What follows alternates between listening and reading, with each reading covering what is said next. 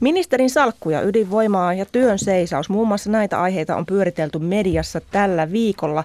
Mitä mahtavat uutisista tuumata puntarivieraamme? Nyt otamme siitä selvää. Tervetuloa lähetykseen Rakkautta ja Anarkia-festivaalin taiteellinen johtaja Pekka Lanerva. Kiitos. Ja Helsingin polkupyöräilijöiden hallituksen jäsen aktiivipyöräilijä Matti Kinnunen. Kiitos. Aloitetaan päivän uutisella.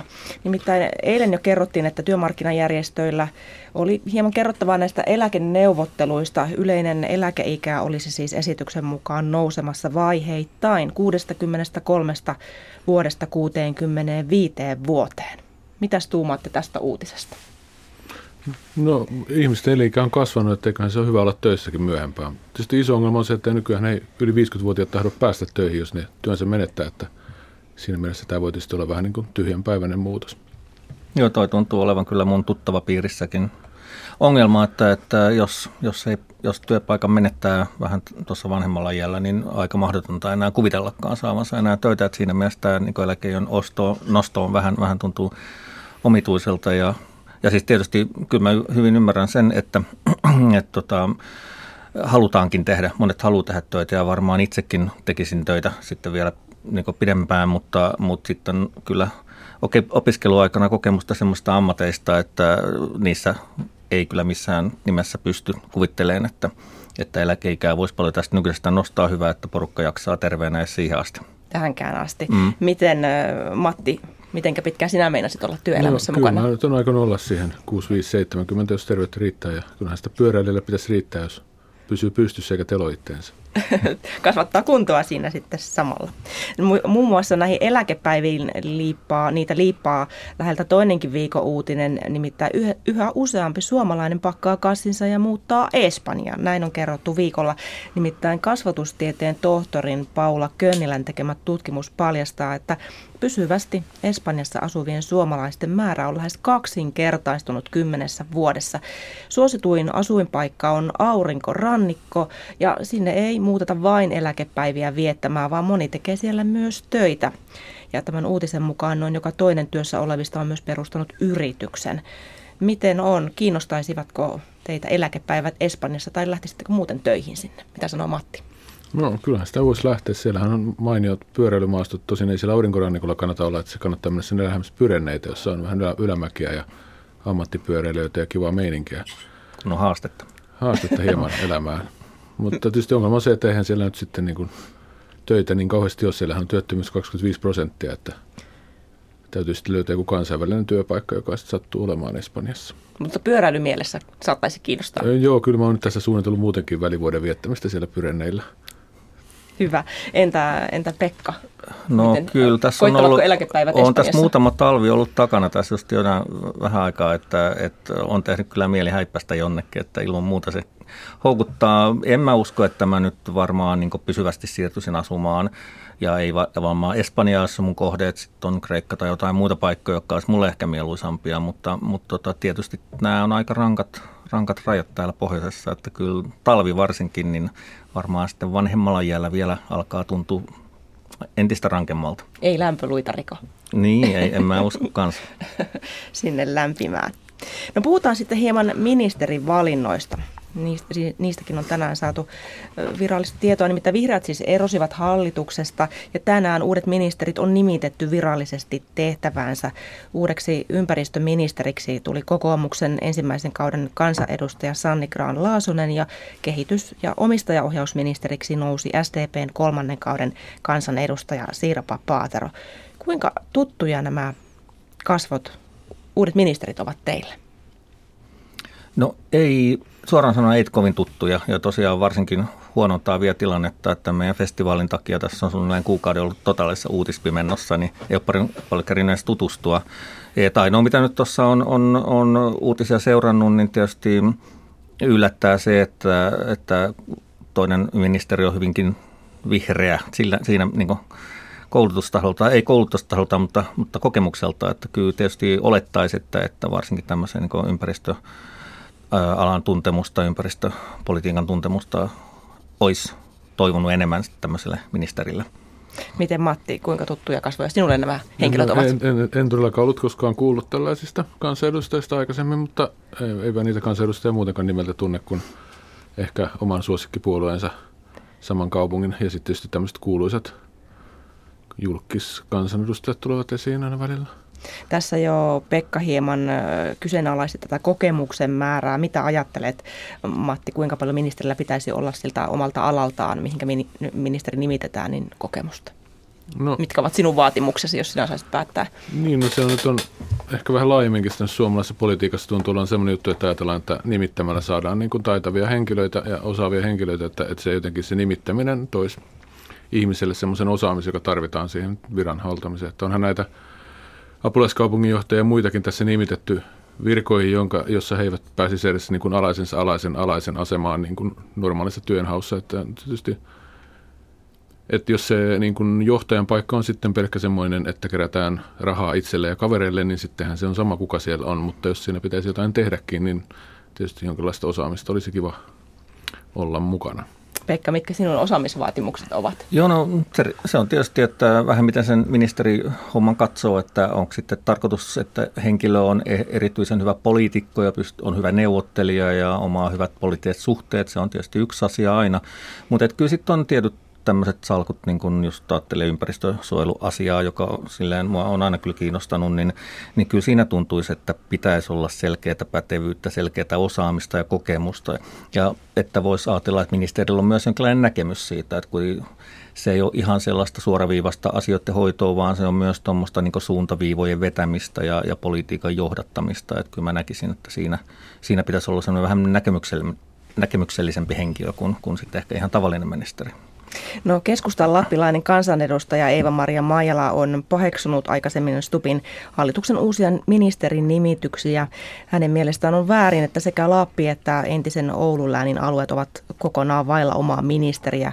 Hän on kysellyt Yle Lapin haastattelussa, että eikö nykyinen hallitus halua edustaa koko Suomea, kun Pohjois- ja Itä-Suomen annetaan näivettyä ja kehittyä korkeintaan maakuntakeskusten osalta ja muilta osin lähinnä luonnonpuistona. Näin hän on siis sanonut. Ymmärrättekö tätä Eeva-Maria Maijalan kritiikkiä?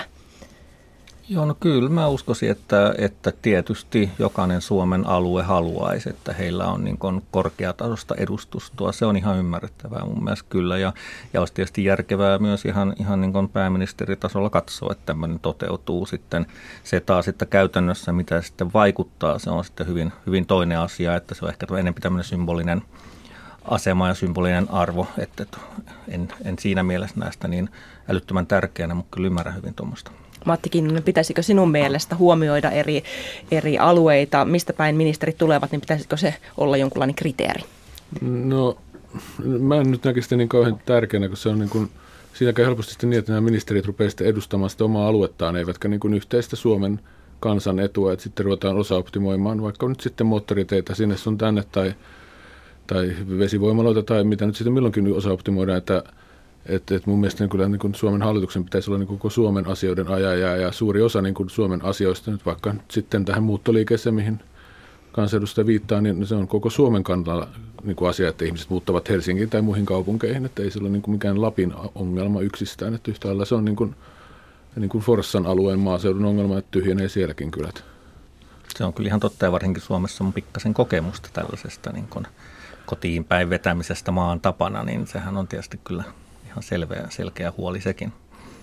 Ajantasan uutispuntari vieraina on äh, tänä perjantaina kaksi, kaksi sanoisinko tällaista ak- oikein aktiivista. Toinen on aktiivipyöräilijä toinen on elokuva aktiivi. Pekka Lanerva siis on Rakkautta ja anarkia-festivaalin taiteellinen johtaja ja Matti Kinnunen Helsingin polkupyöräilijöistä hallituksen jäsen ja aktiivipyöräilijä. Ja mennään hieman tällaisen arkiliikunta-asioihin ensin. Tämä viikko käynnistyi valtakunnallisella autottoman päivän teemalla. Minkälaisilla liikennevälineillä te liikuitte maanantaina? Koskettiko autoton päivä teitä? No nyt täytyy pyöräilijänä ja autottomana ihmisenä tunnustaa, että ensimmäisenä maanantain aamuna meni palauttamaan Helsingin keskustaan vuokra-autoa. ja sitten myöhemmin iltapäivällä ajoin polkupyörällä töistä kotiin, että no joo, ehkä se sitten kosketti jotenkin, mutta tämmöinen joutunut käymään maaseudulla viikonloppuna, niin on ollut autovuokralla. Pekka. Joo, no mulla on semmoinen tilanne nyt tästä festivaalin aikana, että, että väistämättä joudun autoilemaan aika paljon ihan, ihan sen liikkumisen takia. Tännekin hurautin autolla tänne Pasilaan nyt sitten kesken, kesken muiden juttujen. tota, Mutta muuten, muuten, koska asun tuolla vähän reunemmalla Itä-Helsingissä, niin, niin kyllä mieluiten käytän julkisia liikennevälineitä, jos vaan mahdollista, mutta, mutta autoton päivä, mikä, mitä me on ihan festivaalinkin sisällä joskus aina, aina markkinoitu ja näin, niin, niin on hirmu kannatettava asia ja sen, sen puolesta on kyllä, mutta se sattuu mulla aina just siihen aikaan, jolloin mä ehdottomasti aina tarviin sitä yksityisautoa. Mm. Mitä ajattelette, kun näitä teemapäiviä on vuoden mittaan erilaisia, on autotonta päivää ja vaikka minkälaista päivää, niin vaikuttavatko ne käyttäytymiseen? Huomioitteko niitä, että ahaa, tänään on autoton päivä, en käytä autoa, huomenna pitäisi liikkua enemmän, on etätyöpäivä, mitä kaikkea näitä on? No, kyllä se varmaan monia ihmisiä laittaa niin kuin miettimään päivittäisiä käytöstapoja, että jos nyt olisi vaikka muoviton päivä, niin sitten ehkä ei ostaisi muoviesineitä tai lihaton päivä tai kasvikseton päivä tai ihan mikä nyt sattuu olemaan viinaton päiväkin voisi olla monille hyväksi. Mutta tähän autottomaan, niin siinä siis kannattaa huomata, että suurimmalla osalla helsinkiläisistä on autoton päivä joka päivä. Että Suomessa, siis Helsingissähän yli puolet kotitalouksista on ilman autoa. Että tavallaan Helsingissä niin kuin olisi radikaalipa julkista autollinen päivä. Silloin niin kuin enemmistö voisi niin kuin pyrkiä vähemmistön tilalle. Et tietenkin sitten kun mennään Espooseen tai Vantaalle tai siitä vielä kauemmaksi rannikosta, niin sitten tämä autollisten määrä kasvaa. Mm, puhumattakaan sitten Lapissa, jossa puhumattakaan Lapissa, jossa välimatkat ovat muutenkin pitkiä. Siellä voisi olla sitten poroton päivä. Kyllä, joo. joo. se on ihan selvä. Kyllä mun mielestä tämmöiset teemapäivät ja aktiivipäivät vaikuttaa.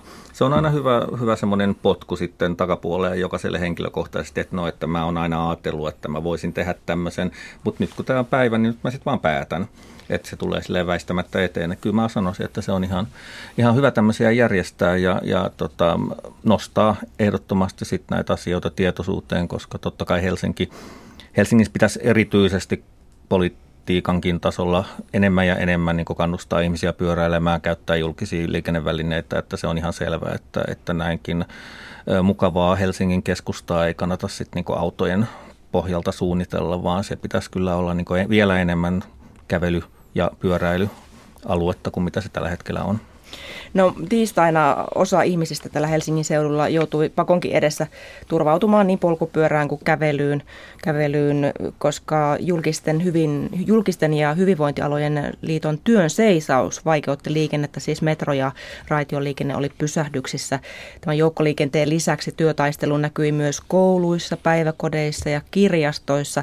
Ja tällä työn seisauksella siis JHL vastusti Helsingin kaupungin aikeita yhtiöittää palvelun tuottaja Palmia. Kuinka tuo, tuo työnseisaus teidän arkeen vaikutti? No meillä tässä vähän pelättiinkin, että kun festivaali on käynnissä, että kuinka se vaikuttaa ihmisten mahdollisuuksiin päästä ylipäätänsä elokuviin.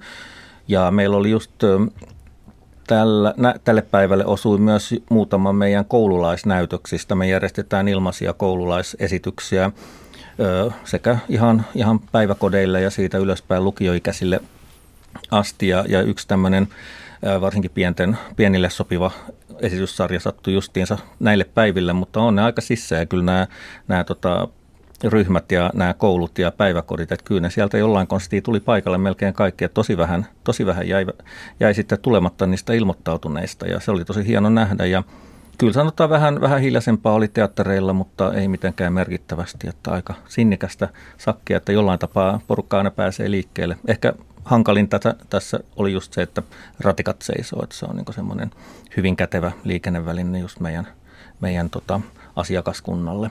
Miten Matti, ymmärsitkö sinä tätä työn seisausta? Vaikuttiko arkeen? No, se lapset on ihminen, joka aina liikkuu polkupyörällä, niin en mä kyllä silleen huomannut mitään eroa. Sitten meillä oli vielä se aamupalaa pyöräilijöille tapahtuma samana aamuna. Ja Jootte siis aamupalaa mm. pyöräilijöille. Aamupalaa jaettiin pyöräilijöille mm. baanalla.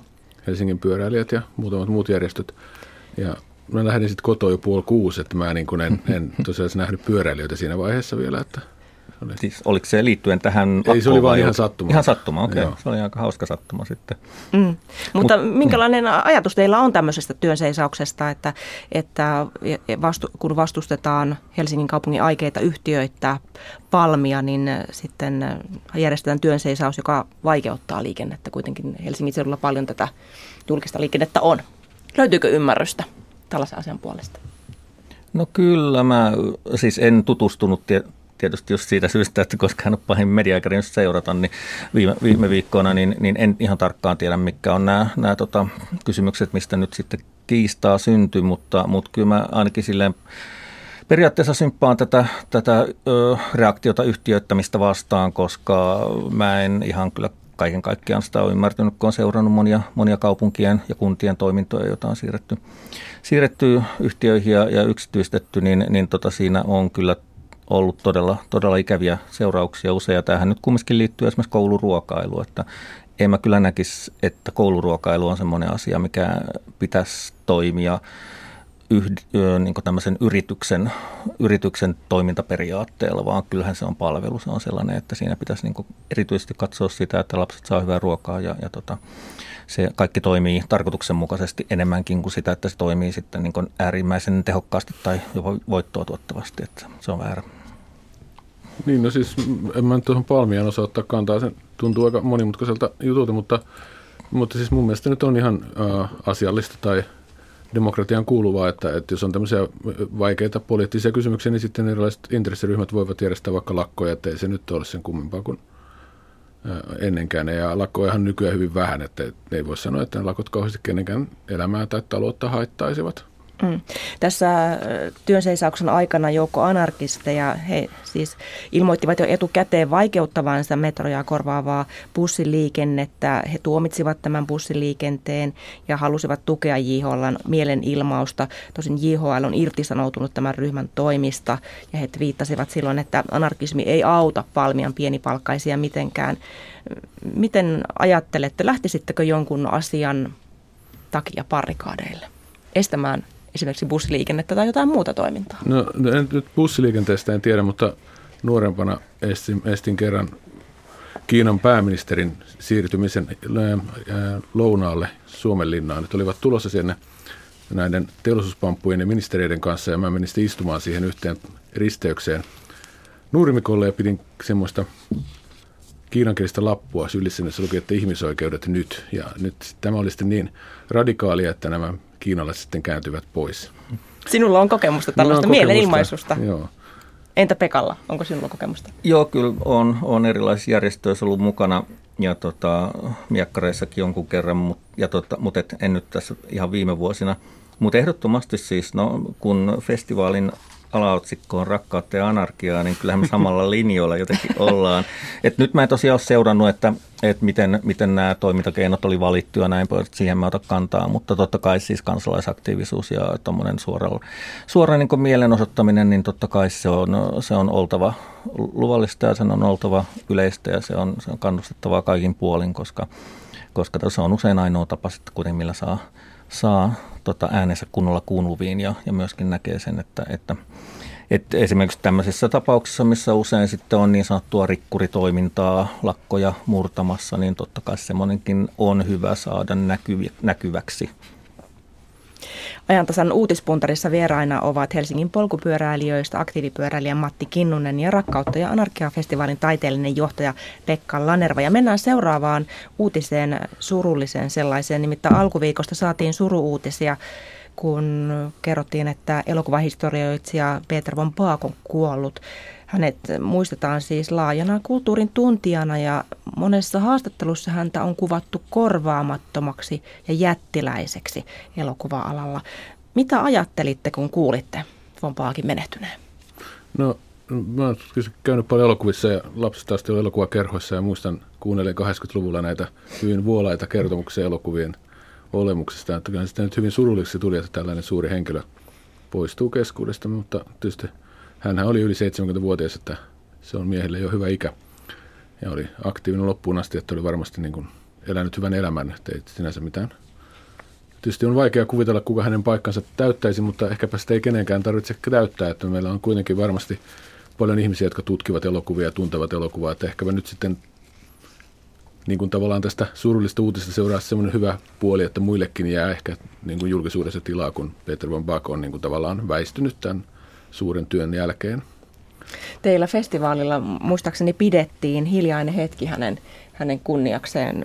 Minkälaisen aukon Vaakin menehtyminen jättää elokuvan tuntijoiden joukkoon? No kyllähän sitä täytyy sanoa, että se on ihan valtava aukko, koska Peter von Vaakin työ on ollut niin massiivista ja laajalle ulottuvaa, että, että hän, hän on jonkinnäköinen tämmöinen todellinen kulttuurimoniottelija ja, ja sellainen tietynlainen renesanssihenkilö, jollaisia kuten Aki Kaurismäki taisi sanoa, että sellaisten valmistaminen on lopetettu jo ajat sitten.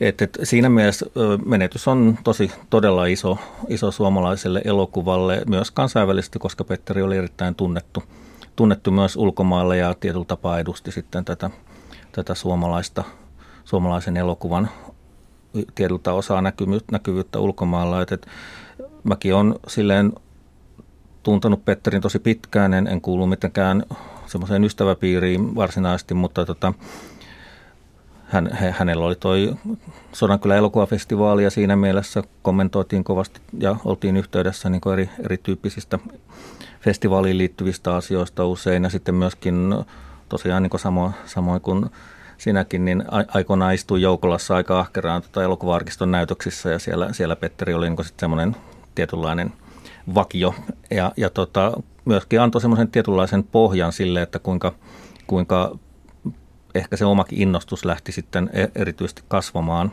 Ja sen jälkeen sitten on seurannut radio-ohjelmia, on seurannut TV-ohjelmia, kaikkia hänen tekemiä elokuviaan ja, ja, ja kirjat ja kaikki tämmöinen julkaisutoiminta, filmihullun artikkelit ja, ja kaikki tämä. Että siis se, mitä hän kerkisi tehdä, niin oli kyllä ihan hämmästyttävää ja mitä mä oon kuullut, että tosiaan on näitä, näitä tota, keskeneräisiäkin töitä vielä tulossa tässä esiin jatkuvasti. Ja emme nyt näe silleen, että, että tähän tarvittaisiin nyt jotain uutta Petteriä sitten Suomen kentälle. Että täällä on hirveän hyviä tekijöitä moneta eri alueelta, että, että varmaan, varmaan sitten tietysti myöskin, myöskin varmaan se, se antaa tietyllä tapaa enemmän tilaa nuorille nousta esiin, mutta ei kyllä Petteri koskaan ollut myöskään semmoinen henkilö, että hän olisi jotenkin niin kuin blokannut tai, tai massiivisesti peittänyt muita alleen, vaan myös nosti sitten todella paljon tekijöitä esiin. Ja, ja tota, on edelleenkin niin sen aloittanut moni todella tärkeitä ja toimivia. Hän on ollut elokuva-arkiston toiminnassa ja konservoinnissa. Et sehän on vasta oikeastaan Suomessakin niin hyvin päässyt nyt vauhtiin viime vuosina, että vanhaa elokuvaa alkaa olla todella hyvin saatavissa. Niitä restauroidaan koko ajan ja ihmisten tuntemus ja, ja tietämys suomalaisesta perinteestäkin on jo ihan, ihan toista luokkaa ja varmaan kyllä voidaan kiittää siinä tosi paljon Petterin duunia. Miten sinun Matti elokuvainnostus on alkanut? Kuinka paljon Paakon, on Paakon siihen vaikuttanut? No, kyllä se oli jotenkin Mä olin silloin 80-luvulla, kun näitä rupesi tulla, oli hyvin nuoria, se niin toi semmoista mystiikkaa siihen, että näissä elokuvissa on niin kuin enemmänkin kuin mitä niin kuin tavallaan teinipoika ymmärtää. Ja sitten sitä tietysti jonkun aikaa yritti sitten selvittää, että mikä tämä mysteeri on, eikä se nyt vieläkään ole selvinnyt. Mutta. Niin ja se oli myös tärkeää, että Petteri tietyllä tapaa kyllä taisteli sen puolesta, että, että elokuva on taiteen laji, koska mm, se kyllä. ei tietenkään siihen aikaan, kun hän, hän tota, elokuva-arkistossakin toimi, niin se ei missään tapauksessa ollut, niin kun, jos ajattelee kunnallista ja valtiollista päätöksentekoa, niin siellä se ei ollut vielä missään tapauksessa samassa asemassa kuin mitä oli muut taiteet. Ja, ja tota, siinä, siinä on niin tehty semmoista valtavaa pioneerityötä, jonka, jota, jonka varassa nyt on paljon helpompi toimia jo. Jatketaan ajantasan uutispuntarointia ihan hetken kuluttua, mutta nyt katsaus teille.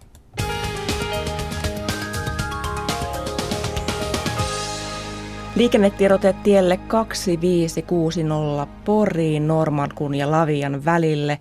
Tarkempi paikka on Harjakankaalta 2,2 kilometriä Normarkun keskustan suuntaan. Siellä onnettomuuspaikan raivaustyö on ohi, liikenne sujuu normaalisti, tapahtuma on ohi.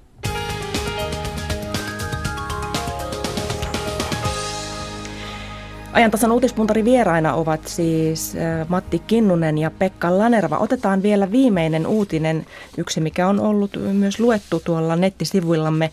Uutinen nimittäin, miten netti on mullistanut elämän elämän, jokaisen oman elämän. Siis tuolla nettisivuillamme on voinut Ylen nettisivuilla tehdä viikolla testin tästä mullistuksen voimasta. Kuinka ahkeria netin käyttäjiä te olette? Oletteko käyneet tuon testin tekemässä? No, kyllä mä sen tein ja kyllä siinä melkein kaikkiin tuli, että äh, Kyllä. Ainoastaan siihen, että hoidan pääosan yst- ystävyyssuhteista, niin netissä siihen joudun vastaamaan ei. Että mä mielelläni tapaan ihmisiä myös livenä.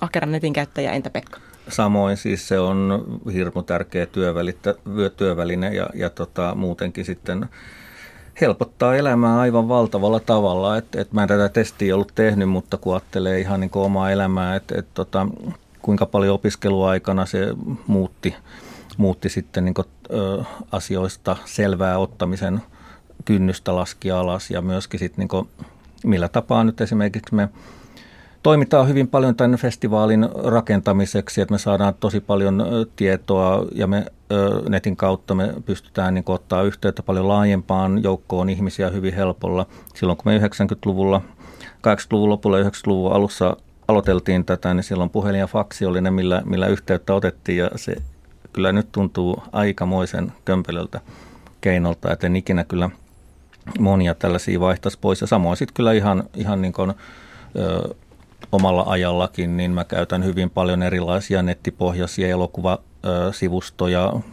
ja mikä mun mielestä on aivan loistava, mitä käytän jatkuvasti päivittäin Ylen Areenaa, että, että kun, kun useimmiten ei päivällä esimerkiksi tällaista ohjelmaa ole ikinä kuunnellut, niin sitten se voi aina tsekata kiinnostavan, kiinnostavan sisällön takia sitten jo illalla silloin, kun itselle sopii, että, että kyllä nämä on valtavan, valtavan olennaisia omaan elämiseen. Miten Matti, millä tavalla netti on sinun elämäsi mullistanut? Tässä on hyvin vaikea sanoa, että se on tullut silleen vähitellen, että 80-luvulla alkoi jo tietysti sähköposti ja sitten jossain vasta tuli www ja, ja, ja sitten kaikki Wikipediat ja Googlet ja Facebookit ja kaikki se niin kuin, mullistus on tapahtunut niin kuin hyvin, hyvin lyhyessä ajassa niin kuin maailmanhistoriallisesti, mutta tavallaan niin kuin ihmisen henkilön, niin kuin henkilöstö elämässä se aika on kuitenkin ollut vuosikymmenen, että se, niin kuin se mullistus on ollut niin kuin valtaisa, mutta niin kuin pitkäaikainen. Että vaikea sanoa, että missä kohtaa se nyt sitten lähti käpälästä ihan täysin. mutta kyllä täytyy sanoa, että, että jos joutuu päivänkin olen pois netistä, niin siitä tulee jonkinlaisia virtusoireita, että pitäisi nähdä, mitä kaverit ovat tehneet, tai pitäisi tarkistaa, mitä uutisissa on, tai, tai onko tullut sähköpostia tai mitä tahansa. Et siis ilmeisesti luopuisi netistä, jos sellainen tilanne tulisi? No siis täytyy sanoa, että ei se nyt ihan niin kuin ensimmäisenä olisi, mistä luopuisi, mutta on tietysti niin kuin Mä oon sanonut, että kaksi mitkoa elämässä on suuria luksuksia, se, että on niin kuin ruokaa pöydässä ja lämmin suihku. Että kyllä ne on niin kuin menee netin edelle vielä. Joo, ja kyllä totta kai kun lähtee, lähtee lomalle vaikka omalle mökille, niin ei mä siellä kyllä nettiä sitten käytä mihinkään viihdetarkoitukseen. Että jos ei ole semmoinen tilanne, että pitäisi tsekkaa sähköpostit, että on, on päällä jotain semmoista, että pitää kumminkin tarkistaa, niin muuten se kyllä pysyy sitten ihan kyllä veke, eikä siitä nyt hirveätä päänsärkyä ole vielä, vielä tullut, mutta, mutta kyllä taas sitten työpäivän kesken, jos sattuu nettikatkos, niin kyllä meillä toimistolla on kaikki vähän, että oho, että mitäs, mitäs me nyt voidaan ylipäätänsä enää tehdä. Netti vaikuttaa niin moneen ja myös se sähkö, kun sähkö katkeaa, niin se vaikuttaa todella moneen asiaan. Kiitoksia uutispuntaroinnista, uutisten arvioinnista tältä, tämän viikon osalta. Mukana siis olivat Helsingin polkupyöräilijöistä hallituksen jäsen Matti Kinnunen ja Rakkautta ja Anarkia-festivaalin taiteellinen johtaja Pekka Lanerva. Hyvää viikonloppua teille molemmille. Samoin, kiitos. Kiitos paljon.